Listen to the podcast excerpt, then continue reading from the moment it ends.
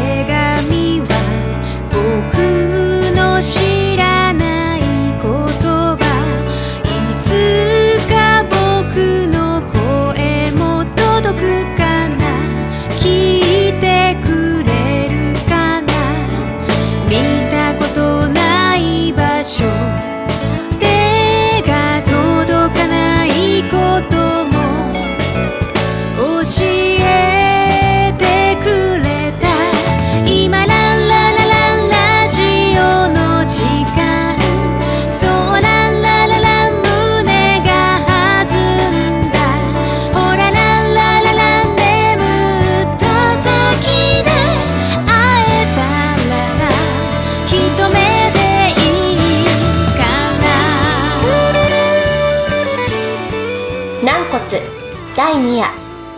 桃太郎。今回のお話は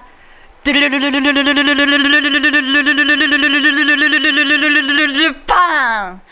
桃太郎。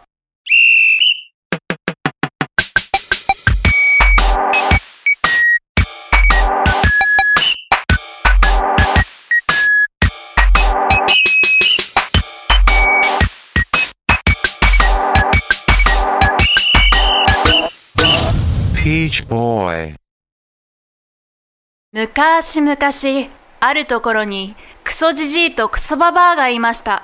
クソジジイは山に芝刈れにクソババアは汚い服を川に洗濯しにクソババアが洗濯しているといかにも怪しげな桃が流れてきました。クソババアは華麗にスルーするのでした。ちょちょちょ待て待て待て！え？俺主人公知ってる？あんた、まだ出番ちゃうで！台本ないことやめて！お前がスルーする桃拾ってくれんと物語始まらないし存在すらしなくなるから頼みますよはいはい、はよ戻って。はあ、クソでっかいな。しんど。もうここで叩き割る？洗濯板あるし。ちゃんと持って帰ってあんたまだおったんかいな。はよ戻ほんと頼みますよ。どうすっかねこれ。あ、いいこと思いついちゃった。ナレーションで処理してもらおう。えま、マジか なんとかクソババアは桃を持ち帰り食しましたするとクソババアはピチピチに若返り帰ってきたクソジジイを誘惑しましたがクソジジイはすでに答える元気がありませんでしたクソババアは無理やり桃を食べさせクソジジイも若返らせさせましたばあさんよ今日のわしはいつもより元気じゃべ今日はねえかさんぞはい、あんた。こうしてクソジジイとクソババアは激しく愛し合いました。そして桃太郎が生まれたのです。ジジババは初の子供だけに桃太郎を甘やかして育てた結果、ブクブクと成長しました。ももちゃん？はい、あーん。あーん。おいしい？おいしいの？うん。よかった。桃太郎これも食べなさい桃太郎は好き嫌いなく食べるからいいことじゃのひょひょひょひょそんな平和な日々は長くは続きませんでした。なんと村に鬼が攻めてきたのです。逃げるのじゃ桃太郎ばあさんを頼んだぞ。じいさんも一緒に行くのよ。そうだよ。一緒に逃げよう。誰かがここで食い止めなければ全員死んでしまう。だったらわしが逃げる時間を稼ぐ。そんなのダメよ。桃太郎行け!あ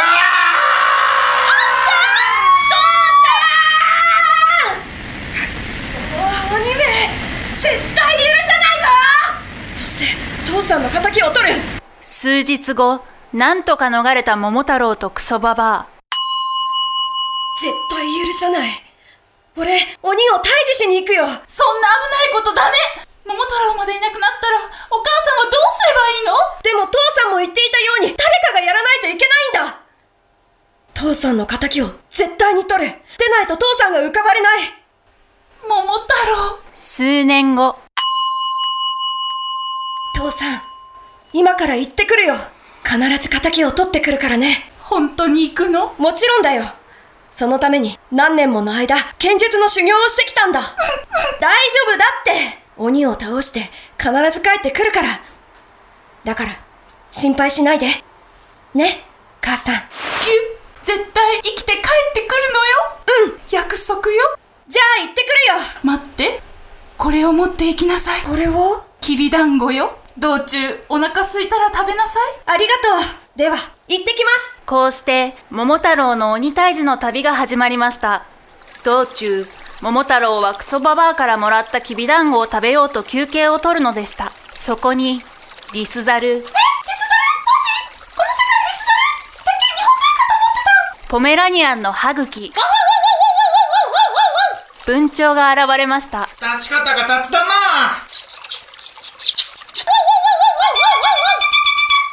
騒がしいな。うわかわいい。何？どうしたの？ああ団子が欲しいのか。ほら取り合いしないの。みんなの分あるから。これ食べたら帰るんだぞ。俺はもう行くよ。行こうとする桃太郎から離れようとしない。リスザル歯茎文鳥。なんだよ。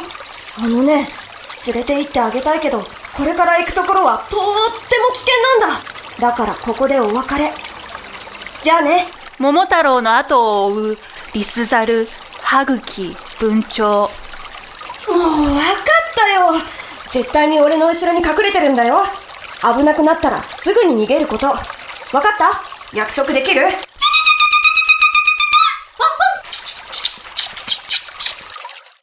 こうして桃太郎はリスザル歯茎文鳥を連れて鬼ヶ島に向かうのでした。今日はここまで。鬼退治はまた別のお話。軟骨。第2夜。桃太郎。桃太郎役。川田博子。おじいさん役。ムー。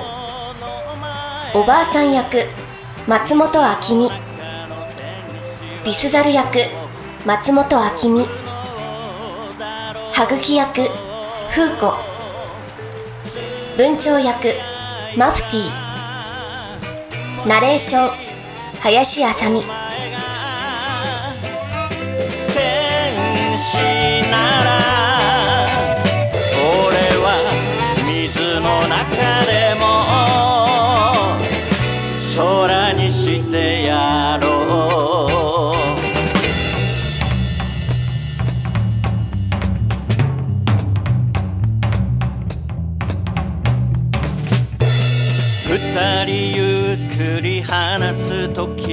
はドーナツや時回っていた学生の頃お金がなくても幸せ感じられた日を思い出すため。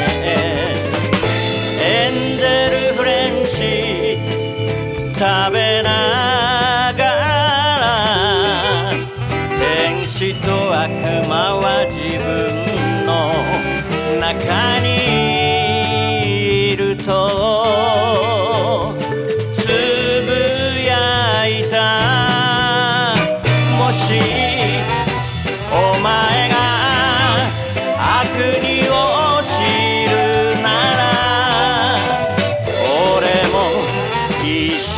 役に回ってやろう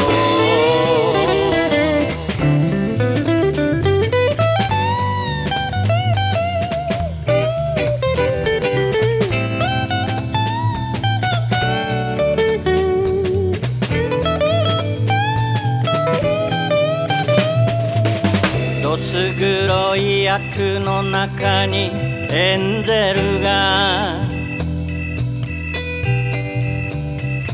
芽吹き出すまで一緒にいよう。そのためには横にお前が必要なんだ。ちゃんと正しさ知ってるお前が必要なんだ。あつひろのラジオエストレア。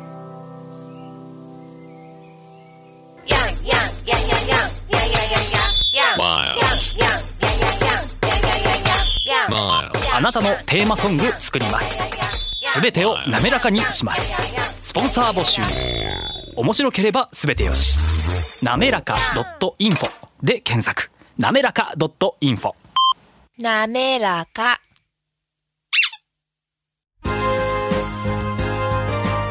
社会保険労務士未来志向研究会からのお知らせです。社会保険労務士は今年も働き方改革を推進し人を大切にする社会を目指し人を大切にする企業を応援いたします。また社会保険労務士はワークルールについての学校教育も推進しています。労働社会保険に関する法律は社会保険労務士の専門分野です。就業規則の作成給与計算事務に関するご相談は社労士集団未来志向研究会へ。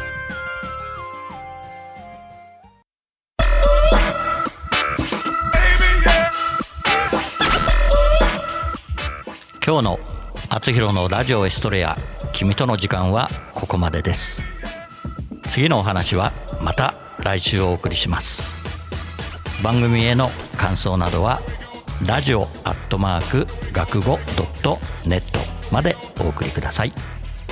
番組ホームページ学語ドットネットスラッシュあつひろもご覧ください。この番組は社会保険労務士未来志向研究会の提供でお送りしました。